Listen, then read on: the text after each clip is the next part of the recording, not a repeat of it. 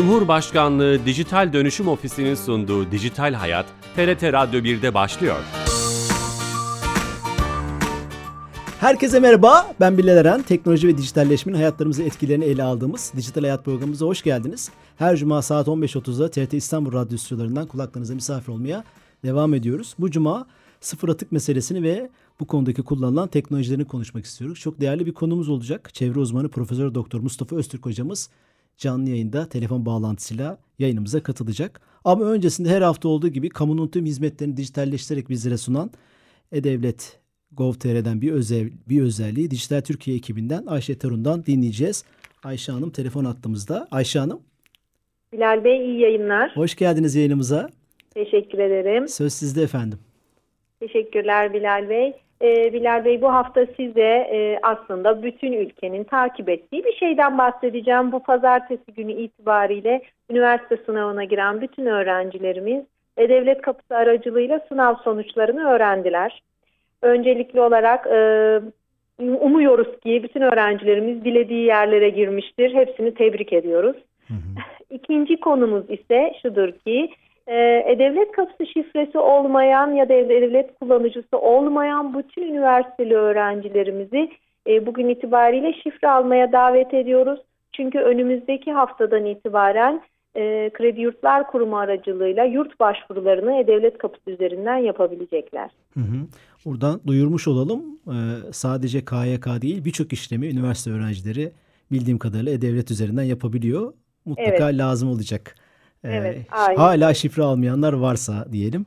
Ee, evet. Emeklerinize sağlık. Tüm ekibe selamlar. Teşekkür ediyoruz. Sağ olun Bilal Bey. Sağ olun. Teşekkür ederiz. Evet Dijital Türkiye ekibinin Ayşe Torun'la beraberdik. Yeni katılan dinleyicilerimiz vardır. Çevre uzmanı Profesör Doktor Mustafa Öztürk hocamız telefon attığımızda. Mustafa hocam. Merhaba. Hoş geldiniz yayınımıza. Hoş bulduk. Hocam bu, sağ olun hocam çok teşekkürler. Şeref verdiniz. Ee, canlı yayınımıza hoş geldiniz tekrar. Sıfır atık meselesini konuşacağız hocam. Ama hiç evet. bilmeyenler için bir çerçeve oluşturmak için bunu meselesi felsefesi nedir? Nasıl tanımlanabilir? Bu sıfır atık meselesi sıfır nedir? Atık, e, özellikle e, evlerde iş yerinde ve hayatımızın her parçasında e, atık oluşturmamayı yani hiçbir e, safhada atık oluşturmamayı esas almakta. Yani doğayla doğada hiçbir zaman atık oluşmuyor. İnsanlarda, iş yerleri marketlerde vesaire e, her yerde isterse sıfır atık e, rolünü üstlenebilir ve hayata geçirebilir. Bu esasdan hareketle doğayla uyumlu olarak e, e, hayatımızı düzenlediğimiz zaman e, sıfır projesini hayata geçirebilir ve uygulayabiliriz. Yani sıfır atıkta atıksız bir dünya e, mümkün mü? Evet mümkün. Atık üretmemek mümkün mü? Evet mümkün. Böyle bir yaşam ölçüsü e, dünyanın e, ileri gelen gelişmiş ülkelerinde mesela San Francisco'da e, e, Singapur'da e, ve diğer e, işte Avrupa'da değişik e, şehirlerde sıfır atık projesi uygulanıyor. Türkiye'de de Türkiye 2017 yılından itibaren hatta 2016 yılının ortalarından itibaren sıfır atık e, projesi pilot bölge olarak uygulamaya geçmiş. Onlar, onları soracağım Hayatın hocam. Aslında bunu uygulayabiliriz. Onu söylüyorum yani. Hocam şöyle çok ilginç bir şey söylediniz. Doğada e, sıfır Doğayla at, do, uyumlu do, yaşarsanız doğada atık olmaz dediniz. Doğru mu anlıyorum hocam? Doğa Aynen atık üretmez. Öyle. Yani atığı insan üretiyor o zaman. Biz üretiyoruz bizler. Aynen. Atığı insan üretiyor. E, doğayla uyumlu yaşamadığı için, doğayla uyumlu üretim yapmadığı için e, atığı üretiyor ve sonunda oluşan bu atık başına bela oluyor. Bu sebepten dolayı atıksız bir dünya mümkün mü? Mümkün. Atık oluşunca çözüm mümkün mü? Mümkün ve e, o atıktan yeni ham maddeler, ürünler üretmek mümkün mü? Mümkün. E, ve atıkları tekrar tekrar e, e, atık oluşmadan önce kullanmak mümkün mü? Mümkün. Yeter ki e, biz doğayla, çevreyle uyumlu yaşamanın yol haritalarını ortaya koyalım. Hocam şey şey hoca, hocam şeyi sorabilir miyim e, izninizle? E, bu atık e, meselesini çok önemli e, çerçeve çiziyorsunuz çünkü. E, insan üretir. E, bunun çeşitlerini soracağım size hani kategorilere nasıl ayrılabilir e, e, diye. Peki hayvansal atığı burada nereye koyabiliriz? Yani hayvansal, atık da Hayvansal atık da e, dünyada en önemli ham maddelerden biridir. Ham maddelerden biridir. Hayvan atıklarını eğer çevreyle uyumlu yönetirseniz ondan kompost üretirsiniz. Ondan biyogaz üretirsiniz. Kompostu tarım arazilerinde kullanırsınız. Daha fazla verimlilik, daha e, sağlıklı ürün üretmek için biyogaz üretirsiniz. Elektrik enerjisi üretmiş olursunuz. Geriye kalan bakiyeyi de şey yaparsınız.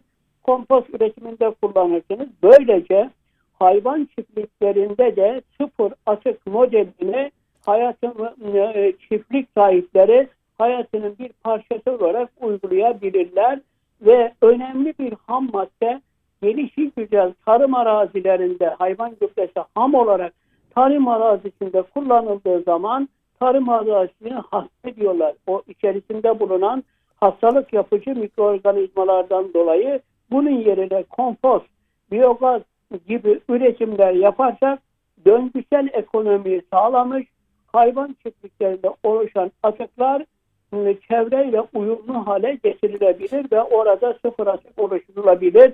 Türkiye'de de bazı çiftlikler bunu yapmaya başlamıştır. Peki hocam bu atıkları e, hayvansal atık, insani atık bir kategori haline sokacak olursak işte sanayi, inşaat, hizmet sektörü böyle bir Ee, şey var mı çerçevesi?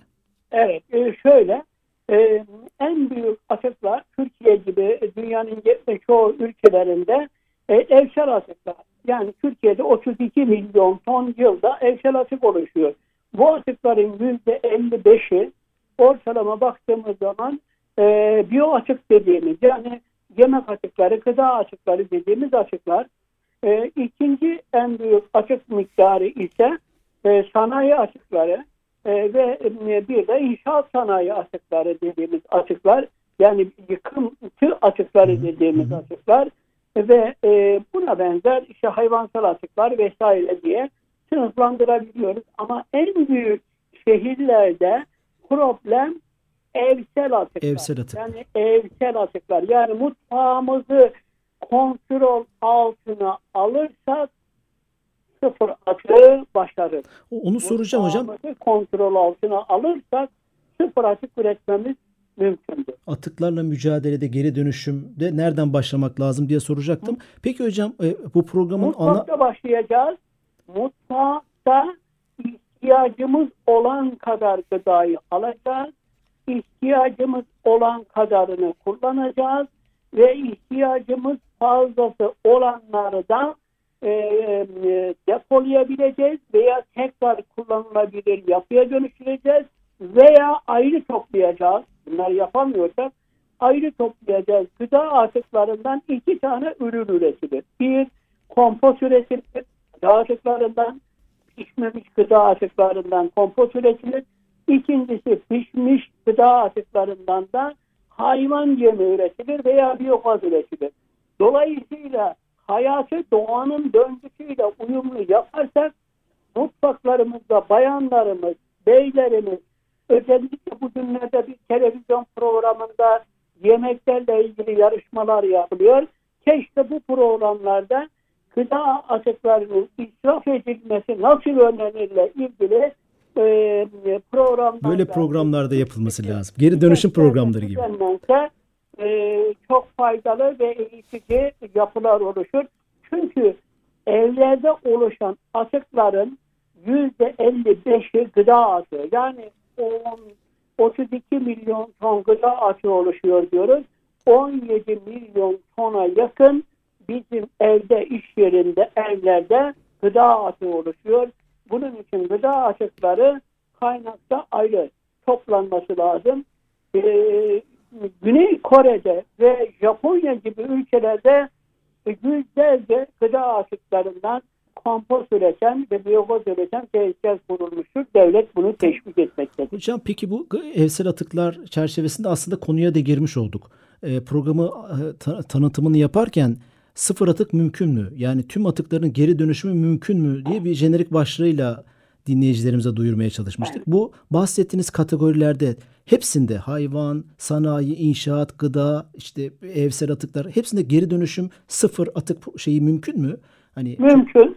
Ee, biraz önce dediğim gibi gıda atıklarından mesela bir market, bir e, süpermarket veya manav gıda atıklarını azaltmak istiyorsa e, öncelikle atık oluşmasını önlemeli. E, ne yapabilir? Mesela bu tip yerler e, veya yaptırılabilir bu tip yerlere, bu tip yerlere teşvikler verilir, programlar verilir, yol haritaları ortaya konur.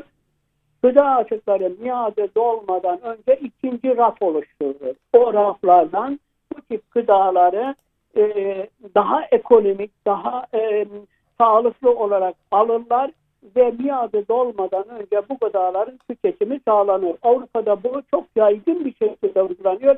Böylece açık oluşması önleniyor. Bu tip yerlerde açık oluştu ne yapıyor?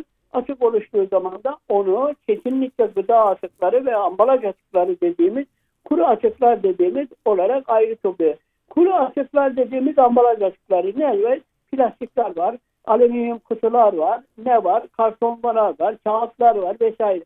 Kağıttan kağıt üretince mesela bir kağıt üretiyorsunuz, ağaçtan üretiyorsunuz, 17 tane ağacın kesilmesini önlüyorsunuz. Eğer kağıttan kağıt üretirseniz. Dolayısıyla suların kirletilmesini önlüyorsunuz e, vesaire. E, enerjinin tüketilmesini, sera gazı salınımını önlüyorsunuz. Aynı şekilde plastikten de plastik üreterek, e, camdan da cam üreterek, biliyorsunuz camı tekrar tekrar kullanmamız mümkün. Her, hatta hayatımızın her safhasında plastiğe son verip e, cam kullanımını özendirmemiz lazım. Çünkü cam sağlıklıdır, hijyendir, daha konforlu yaşamanın e, şartlarını sağlar ama camda, camı geri kazanmak faydayla. Ta aslında e, parça parça da çok güzel örnekler vererek geri dönüşüm mümkün olduğunu anlatmış oldunuz. Bu arada yeni katılan dinleyicilerimiz için tekrar etmekte fayda var. Profesör Doktor Mustafa Öztürk hocamızla sıfır atık meselesini, projesini konuşuyoruz. Hocam bizim programımız tabii teknolojiler, o teknoloji odaklı bir program. Sıfır atık e, meselesinde de siz birçok şeyden bahsettiniz aslında. Bu, bu konuda e, bu aşamalarda kullanılan teknolojiler neler kategorilere göre ee, ayıracak şöyle, olursak? E, bir kere e, sıfır atık uygulamasını yapan belediyeler, şehirler, yönetimler akıllı atık yönetim planı oluşturmak zorunda. Akılsız olarak atık yönetimi oluşmaz. Ne demek hocam sıfır akılsız yönetim? Yönetimler toplama, taşıma, ayrıştırma, geri kazanım dahil akıllı toplama, taşıma, geri kazanım tekniği ve teknolojini kullanmak zorunda atık oluşumunu minimize etmek zorunda. Sistem akıllılık üzerine yürüyor. Bugün yani bugün hocam yürüyor. bugün akılsız mı toplanıyor atıklarımız? Şu anda e, özellikle Türkiye'de çoğu şehirlerde yapılan e, akılsız bir atık yönetim e, sistemi söz konusu. Akıllılaştıkça atık toplama miktarı azalacak. Akıllılaştıkça e, köpe öde, atağa ödenen bedeller azalacak akıllılaştıkça e, çöp depolama alanına giden atık miktarı azalacak, geri dönüşüm miktarı artacak. Ne demek hocam akıllı olması? Mesela örnekler akıllı verebilir misiniz? olması şu demek, e, kaynakta atıkların ayrı toplanmasını e, yönetimler sağlayacak. E, ıslak ve kuru olarak, dünyada da böyle zaten, ıslak ve kuru olarak e, kuru atıklar için e, mavi renkli genelde e, konteynerler, e, ıslak açıklar içinde kahverengi veya sarı renkli konteynerler kullanılıyor. Bu tip konteynerler bizde ise kahverengi konteynerler kullanılacak. Belediyeler bununla ilgili belirtilen günlerde onların belirli mesela kuru atıkları 15 günde bir toplanabilir bazen haftada bir ee, ıslak atıklar ise genelde 3 gün 4 gün bizim ülkemiz iklim bölgesi olduğu için 3 gün 4 günü geçmemesi lazım. Bakın her gün toplamaya son verirseniz 3 günde 5 günde bir atık toplarsanız ne oluyor? Toplama periyodunuz azalıyor, yakıt tüketiminiz azalıyor vesaire. Bununla ilgili akıllı çalışmalar, teknolojik, bilimsel çalışmalar yapılacak. Araçlar buna göre donatılacak. E, akıllı toplama sistemiyle donatılacak. Bunların programları var. E, Türkiye'de de bazı belediyeler, bir iki belediye uyguluyor. Ama bu genişletilebilir. Hatta daha ileri gidip akıllı konteynerlar var. Hocam bir yazınızda şey hocam ben bir, doluyorum. bir- Ben doluyorum. Ben doluyorum. Lütfen gelin beni alın diyor. Benim içindeki atığı alın diyor.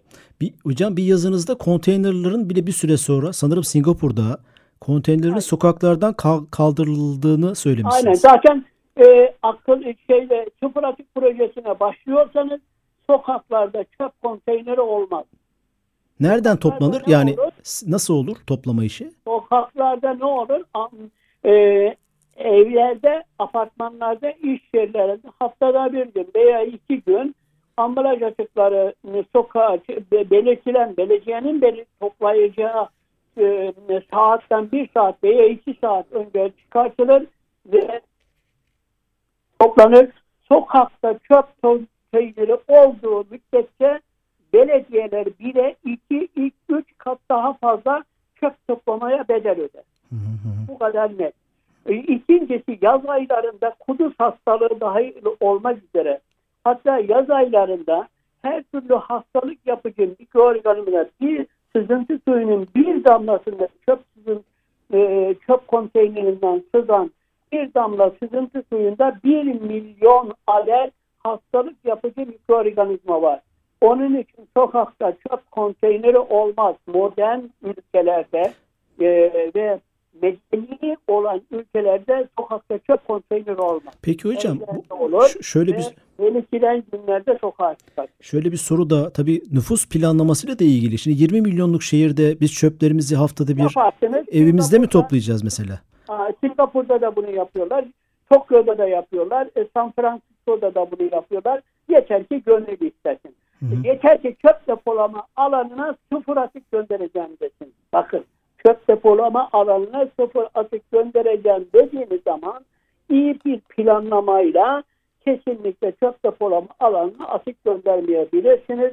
Ben bu yüzden bugünlerde yayınlarımda dünyanın en e, iyi uygulamalarını yapan ülkelerin e, şeyle, çalışmalarını kamuoyuyla paylaşıyorum elimden geldiği kadar.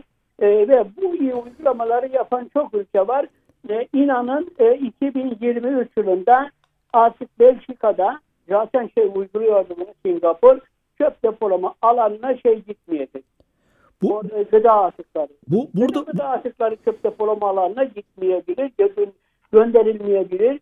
Gıda atıkları çok kıymetli bir ham maddedir ve mutlaka geri kazanılması gereken e, maddelerden biridir. Özellikle lokantalar, restoranlarda acilen ama acilen gıda atıkları ayrı toplanmalı. Nasıl olacak gıda atıkları lokantalarda, restoranlarda? Yüzlerce var, binlerce var.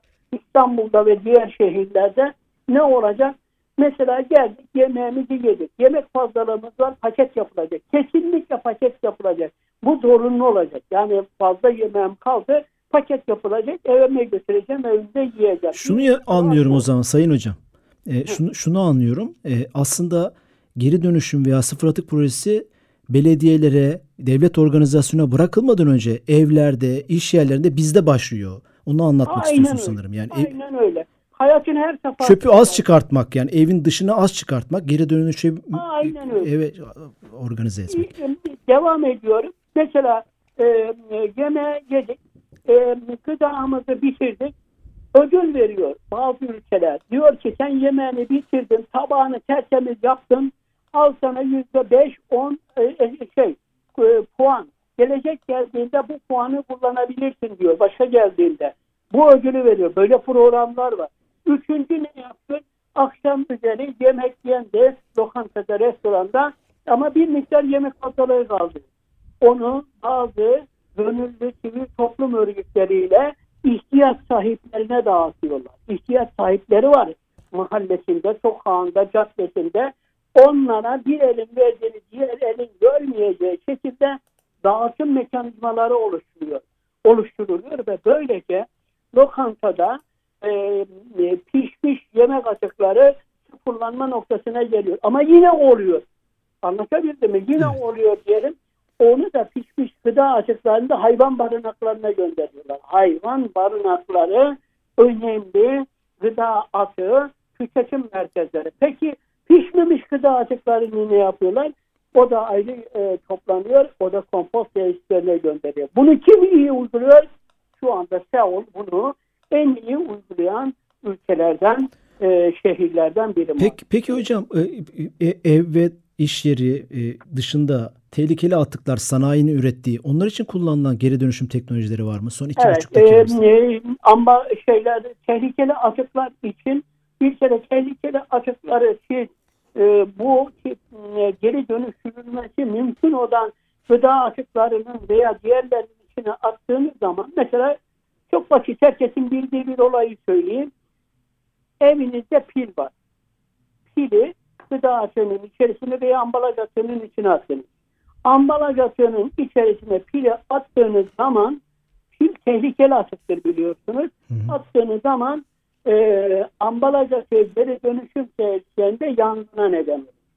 Yangın çıkartır. Yani o pilden e, oluşan bazı kıvılcımlarla yangın sık sık oluşur. Bu İngiltere'de var, başka ülkelerde var. Başka ne olur? Evimizde kullandığımız e, ilaçlarımız var değil mi? Miadı dolmuş ilaçları götürüyoruz. Ne atıyoruz? E, çöp konteynerine atıyoruz.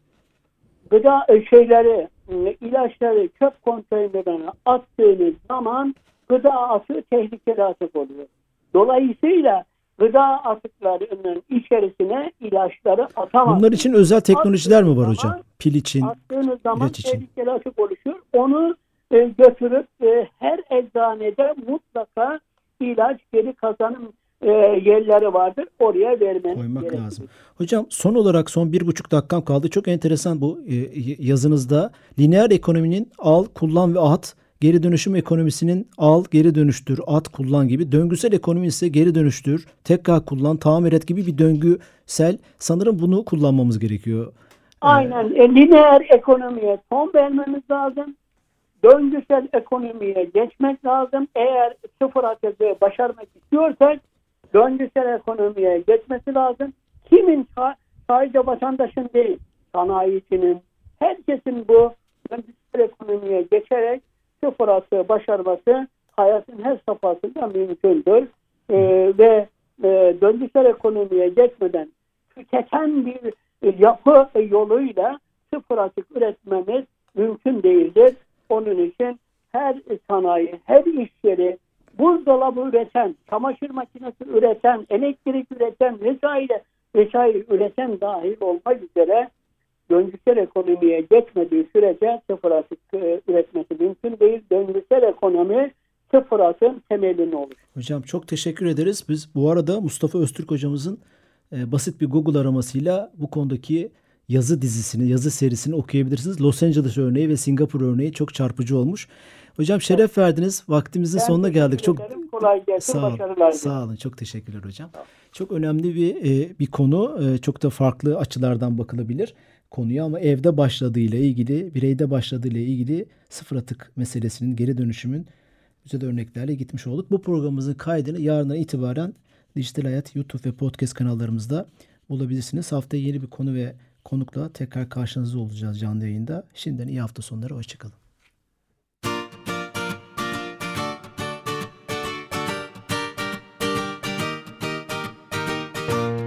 Cumhurbaşkanlığı Dijital Dönüşüm Ofisi'nin sunduğu Dijital Hayat, TRT Radyo 1'de sona erdi.